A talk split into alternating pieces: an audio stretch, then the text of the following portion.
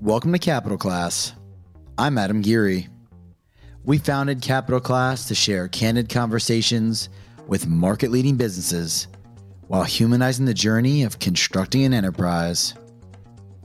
For many, the pandemic spurred the realization and appreciation for the work of an educator.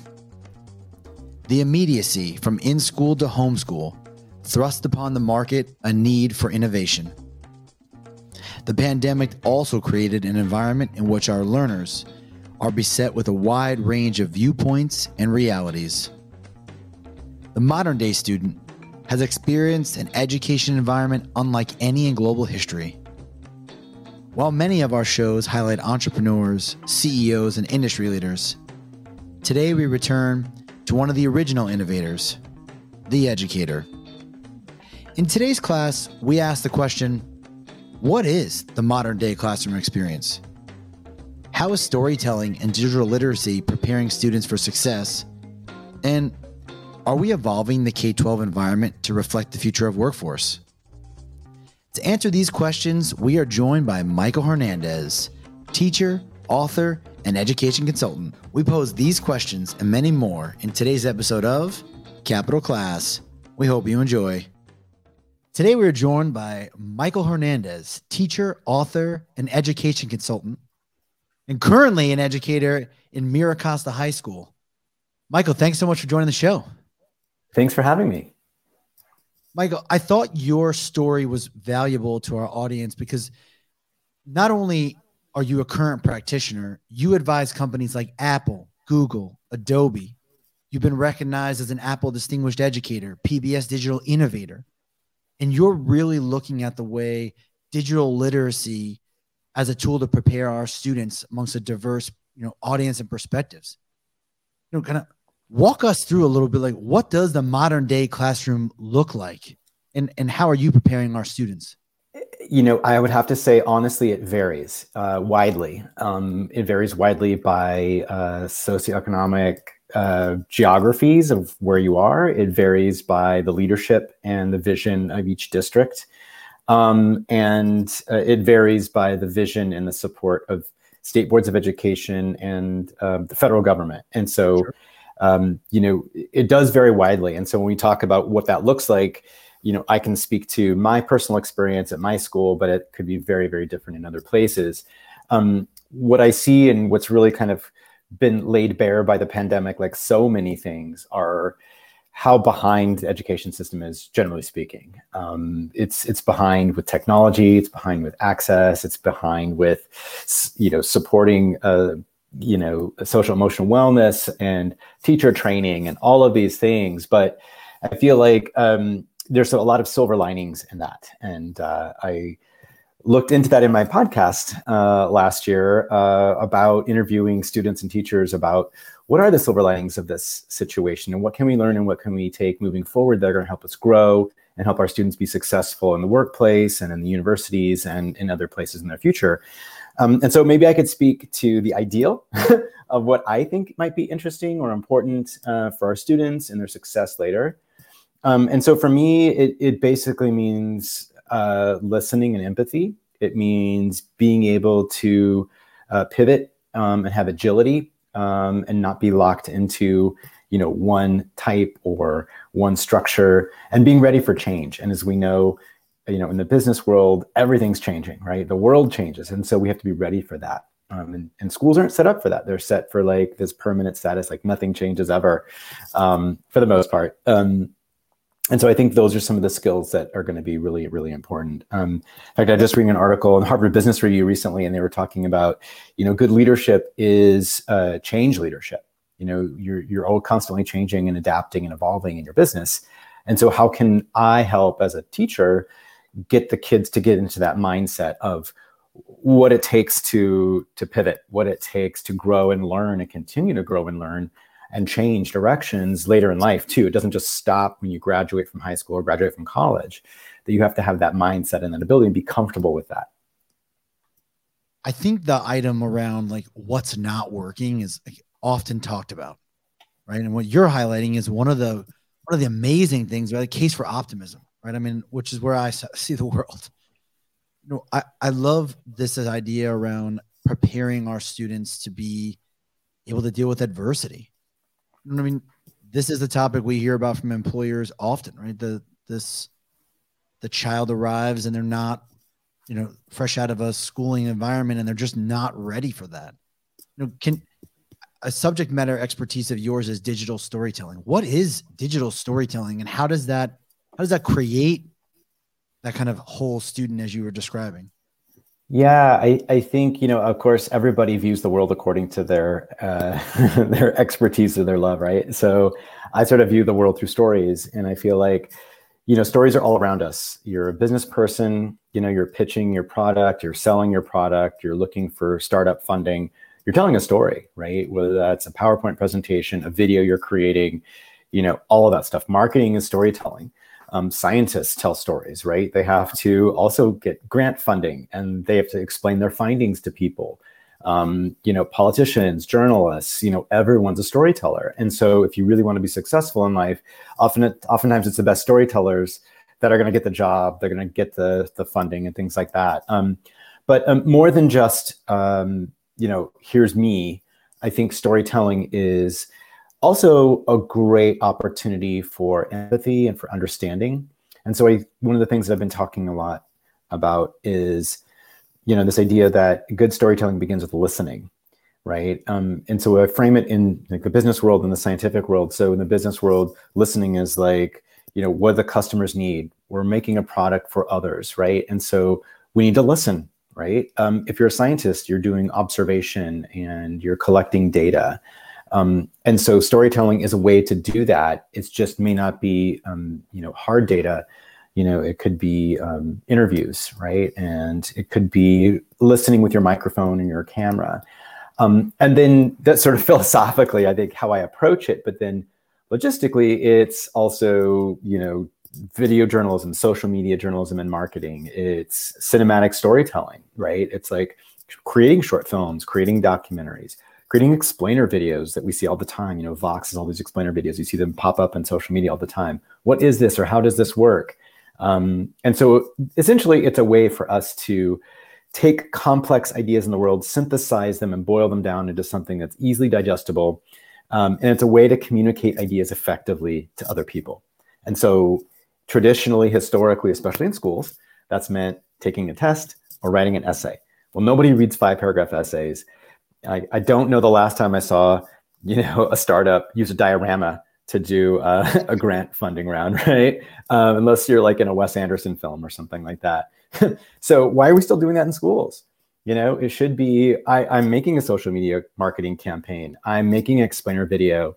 Um, I am creating a short documentary. Um, digital books. We're doing some great work with digital books and how great you can integrate all this great multimedia into it as well. So um, you know, for all of those reasons, philosophically, culturally, um, you know, as well as for future success, I think digital storytelling is the way to go. And and I also think that you know it doesn't need to be a separate class. Mine happens to be a separate course, but you know we should be teaching these skills in every subject area: social studies, English, science, math.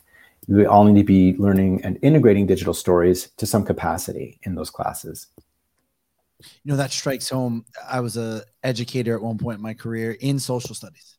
Those are essentially stories told yeah. by the victors.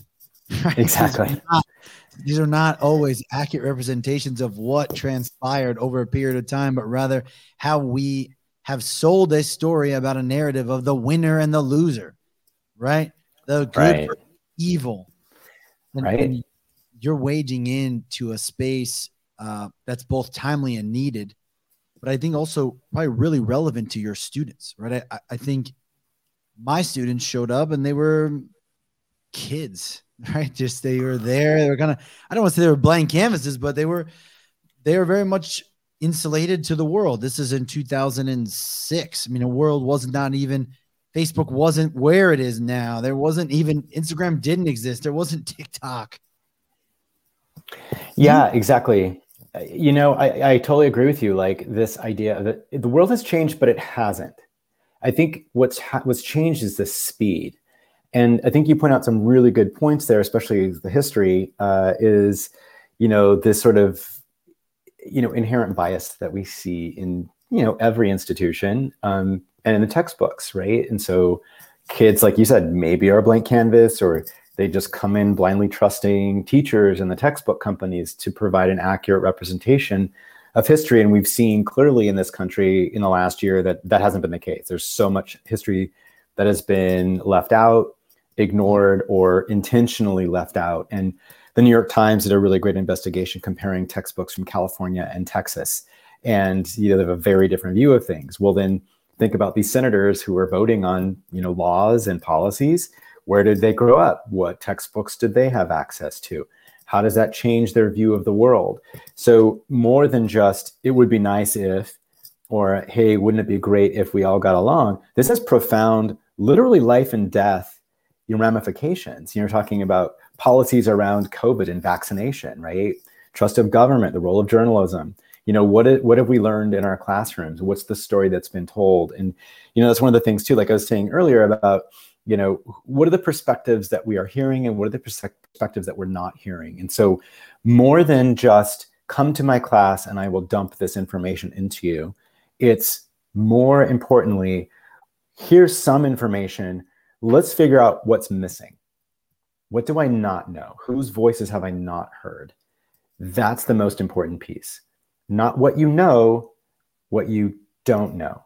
And how do you know what you don't know that's the most important piece because that will continue to change right? They keep making history right? Um, yeah. we keep getting scientific findings. And this um, you know uh, situation in our culture right now about who do we trust? Do we trust scientists? Do we trust the cdc do we trust you know journalists uh, or business people? Like how do i know who to trust? And so it's not that we should be skeptical of everyone and everything. I don't think conspiracy theories have served us very well so far but I feel like it it it is important for us to not latch on to one way of thinking and hold on to that forever, um, but to say to ourselves, "Hey, you know, I'm feeling pretty confident with the data that I have from these trusted experts right now." in a month in a year in 10 years it that's going to change and i should expect that so like i was saying earlier this idea of growth mindset of of pivot being able to pivot and this mental agility you know it's important success first for businesses. You got to have that mindset. Like look at kodak look at blackberry you know the famous examples of like we're going to double down on keyboards you know on our phones. Well great you know because that's what they told themselves they needed and they're not really around anymore and kodak is gone right? Except in name only. And so um you know again it's it's pivotal to all kinds of successes whether it's you know climate change policy whether it's you know the success of your business and, and growth mindset and adapting to the market and changes you know? So um, I, I, think these are skills and these are mindsets that are fundamental to teaching in schools. It's not about you know data and information. We can find that and there you know we get new revised information um, as it comes along and the scientists do new studies and we learn more about the world that data is going to change. And so um, i think just having that mindset of figuring out what it is that I don't know, and why I don't know it, and where I can find it, um, and diverse perspectives that can make me smarter, that can make my product better. Um, that's just going to benefit everyone, and so that's what I'm here to do, I guess.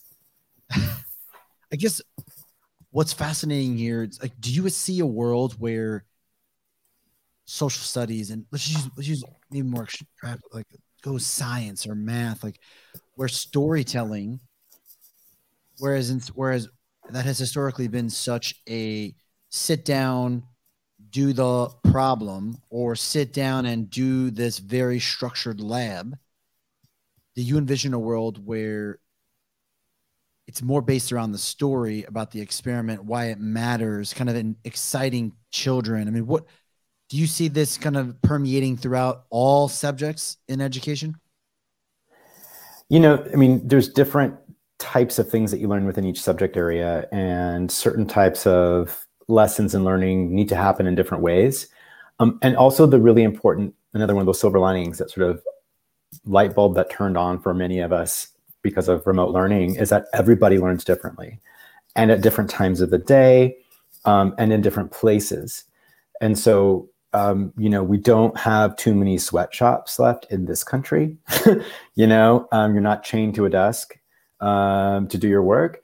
It's more about flexibility. There's work from home. You know, there's like meeting rooms, and you know, there's this refocus on, you know, uh, physical wellness and light and moving around. And the same thing is true for education system. And so, um, I, I, think that I'm a big believer in experiential learning of going to places and meeting people and interacting and you know meeting in um, like a salon like setting not a hair salon but like a idea you know think tank situation where you know you can meet people from different areas and around your expertise and have conversations. I think that's going to elevate everyone um, as opposed to rote memorization. Like all the research is showing that that doesn't work you know it doesn't it doesn't stick. And and again, coming back to this idea of why would we want to have rote memorization, you know, uh, in the first place when the data is going to change and it doesn't stick anyway.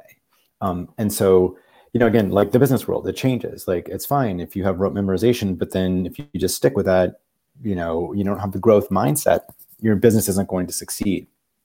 So you're- if you're asking, do I see the future of education uh, as, you know, pivoting and changing is that what you what you mean or like yeah, i mean more in the sense of do you see digital storytelling becoming part of these core concepts in education right whereas it will move away from a white book that's two inches thick that you flip open and do your work problems to to creating something that's a little bit more maybe narrative or experiential to to engage a learner who spends most of their time on a device that is highly engaging, but then sits down in a modality that is highly structured when they go to school. Well, exactly. And I think that's, we've set up this dichotomy uh, for our students that there's what you do in school, right, traditionally, which is compliance and we'll tell you when you can go to the bathroom, we'll tell you when you can eat, we'll tell you where to sit and what you can say and do, like it's prison, right? and you will only accept you know these official documents it's like we're in north korea or something right? You can only read the official documents that the government has determined is the appropriate record of history. Gosh the way you right? it, it sounds or, terrible. Right? Well that's what it is isn't it? Right? And so that's in school. And then outside of school meaning at lunchtime in the evenings on vacation whatever you know students live a very different life. And that life is I have access to YouTube videos that can help me understand the world and figure stuff out. I have social media to connect and communicate with people anywhere. Um, you know, I have, I can create things. I can listen and consume podcasts and music and, and other things, right? And we've set up this dichotomy of there's the real world and then there's school. And so when that happens, I feel like we lose trust. Teachers lose trust, and the education system loses the trust of students and eventually parents because our model doesn't fit the real world anymore. So we're irrelevant. And so I think one of the things that sort of this existential threat that a lot of teachers faced during the pandemic was, oh my gosh, well, if the kids can go to Khan Academy and do all this stuff online, why am I here? Like, what's my purpose? Like, I'm no longer the center of the classroom. Well, we shouldn't have been the center of the classroom. you know, it should be about let's help the students figure this out. And maybe I'm more of a person who's curating a learning experience and being a mentor to the students rather than you know a lecturer at the front of the room who has all of the correct information right um, and so as far as the storytelling piece goes i feel like there's uh, consumption and then there's also creation I think the students should be actively creating stories, whether that's a photograph. A photograph is a story. An infographic and data visualization is a story, right? Um, a PowerPoint or a keynote presentation is a story. Um, explainer videos or stories. And we asked students to tell stories before, right? With essays and even tests and um, fill in the blank stuff. You know, it's kind of like Mad Libs. Um, that's a story, right? Um, and we're checking for knowledge. We're trying to get ideas and see what they know. Um, and so instead of you know these sort of throwaway projects and throwaway assignments that nobody cares about in school not even the teachers go ahead write that five paragraph essay no one's going to see it and nobody cares instead maybe we can use all of that energy and that time those resources the blood sweat and tears to create something that's actually useful and we can publish that authentically on the internet right? We make a digital book or make a social media campaign, and other people can benefit from that, right? We can find solutions to problems that are in our community and integrate that into our curriculum, right? So we can use math and science and literature and uh, and everything else to you know solve these problems to communicate to reach out to other people and connect. Um, and i feel that's important learning. And i feel like there's just sort of this mindset of like learning in school is all about memorization of facts and data. Um, and no i mean there's a certain level of stuff you have to figure out and like you know keep and hold on to um, as tools for the learning that happens in more complex ways but you know it's like nobody does math longhand anymore right? Not even taking the sat you get to use a calculator. So is that cheating? Right? Um, i went to the doctor to, when i was traveling back remember travel? Um, yeah. i was going to cambodia on a documentary trip with my students and i'm like what what uh you know immunizations do i need to have to go to southeast asia? And he's like well let me look it up. And so it's like great. Like the doctor who has all this training and gets paid a lot doesn't have to memorize it because guess what? It changes potentially week to week. And so, why do we spend our energy memorizing when we could be creating stories um, that are helping the students engage the world and connect with people and not just tell their story, but connect with other people to incorporate their stories as well? We could be evolving that system to much look a lot more like what the what the real world, right? What I experience at work and what and what you experience as an educator. Mm-hmm. Uh, and and I think that there's something powerful to that, right? And, and, good good for you to be pushing the boundary, and and maybe that's what it takes internally to be like, we gotta see this for what it is. You know, maybe maybe a jump to North Korea is a bit much, but but but I get the reference being that the educator was also educated at a college of education like I was to mm-hmm. be a sage on the stage, right? Mm-hmm. show up and to communicate in such a way that you captured their attention and you had all the answers. Mm-hmm. It was almost thought, mm-hmm. it was almost looked down upon if you thought about it. You never said you didn't know. Of course you knew. Right. You have the right. world's knowledge in this head. You know. Yeah. Even though you yeah. had a read lesson plan at seven to seven twenty before your kids got there, right? That was that was what you were prepared for. And and I and I think your experience as an educator maybe segue over to your experience as a consultant because you do advise some of the biggest education companies in the country. And and I'm I'm interested in that like as you advise companies, right? Some of our network and some of the work we do at Strategist, we do the same thing. And the question that we're asking is like how do we use storytelling? How how how do we engage um, district leaders, state leaders with a story about the evolution of both the industry and maybe and maybe even more more narrowly the classroom? And how do you think about this? Yeah, I mean, you can just start with telling the story of your school and your district. You know, one of the biggest pieces is you know building bridges and coalitions uh, with all the stakeholders, and the only way they're going to know the, the good things that you're doing or the challenges that you're facing hey we need some help you know um, is to communicate and to share stories right? So you know those are things like you know email newsletters which most people probably do already right? But why not you know create those explainer videos? Why not have interviews with students and teachers in the classroom? Why not have a podcast um, so for you your school have, district? you would tell a company say hey you should have an explainer video right? You should have you should have these uh, very very tangible experiences and interactions with your product that beyond the one page flat sheet and the mm, sometimes overbearing salesperson. right. I mean, you've got to meet people where they are. You know, they're not, you know, going to your website. They are on social media, right? And so can you meet them where they are and create content that's appropriate for that moment of time that you have them um, to share your idea. And I think it's important for everybody. I tell this to my students. I tell this to you know schools and districts and things. Is like, you are you going to let other people tell your story and paint you a certain way, or are you going to tell the story of your vision, of your successes, and yes, even like your weaknesses. Like I think that humbling moment of we're not perfect um, is actually a benefit and it resonates with people. And again, that's a way that you can sort of build coalitions and bring people on board is to say, look, we need your help. You know, help us solve this problem together. Um, and so, for all those reasons, I think storytelling is important. And then, if you're speaking specifically about school districts and, and working in classrooms, again, same thing. Like, like you mentioned earlier, it's like the way we learned is not necessarily what's appropriate for our current or future world, right? And so we can teach students the way that we learned, or we can teach them the way that they need to be successful in their future, right? As opposed to our past.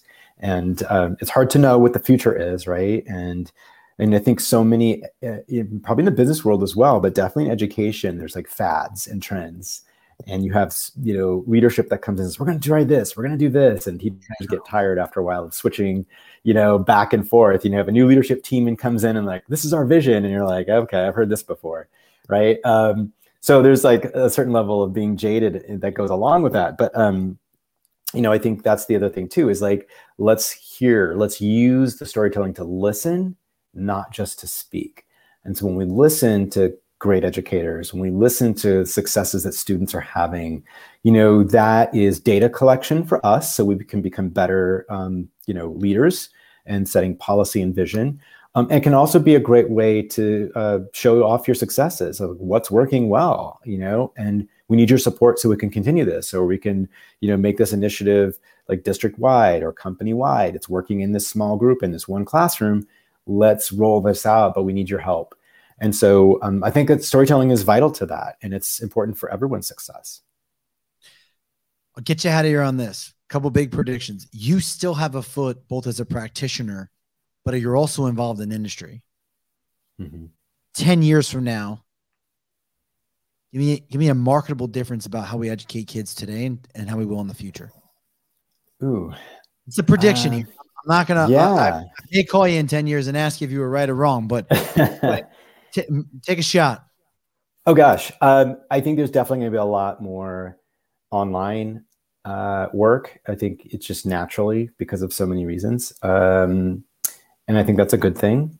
Um, I think there's going to be um, a much greater emphasis on project-based learning, and I think there's going to be a bigger emphasis on collaboration and networking. Um, these are my hopeful, optimistic predictions. I know education moves very slowly um, for a lot of reasons, um, but um, I, I, think that's just naturally, and I think the the pandemic really helped people see that the, we can use technology in productive ways, and that we don't all learn at the same time and the same place as well as one another. You know, everyone's different and unique, um, and also this really uh, bigger emphasis on social emotional wellness. You know, we all suffered in some way, psychologically, emotionally.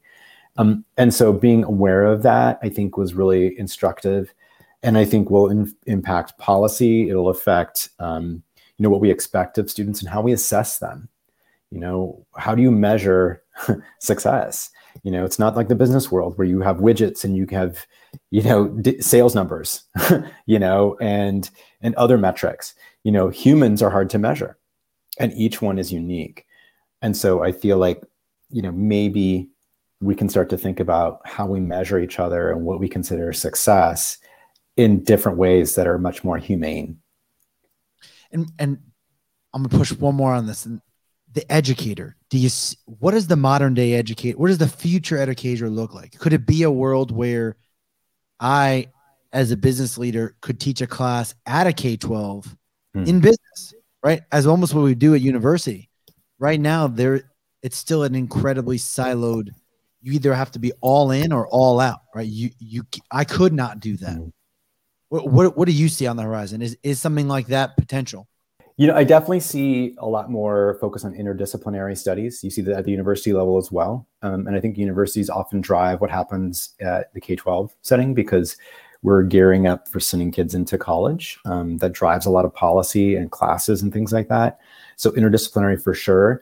Um, I see the teacher's role, like I said earlier, as more of a mentor and a curator of learning experiences rather than the the font of knowledge that is unfallible and um, because again there's all different kinds of resources and things change, current events happen, we have new discoveries in science and the arts.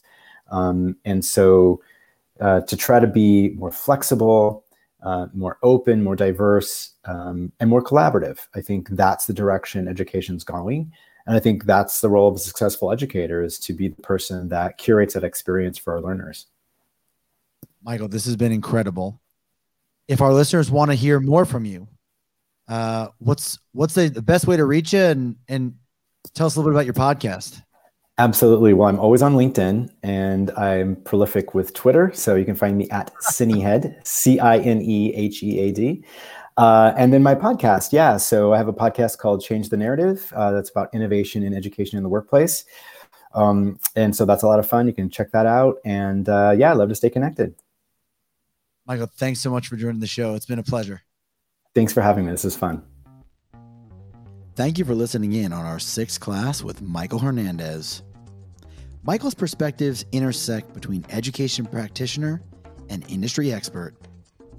His case for digital literacy and its foundational value for learners of all ages is both timely and valuable. We hope you enjoyed this episode. If you have an idea for our next class, please email me directly at adam.geary at gmail.com. You've been listening to Capital Class, a venture with the Strategist Podcast Network. Learn more at strategistgroup.com. I'm Adam Geary. Class is closed.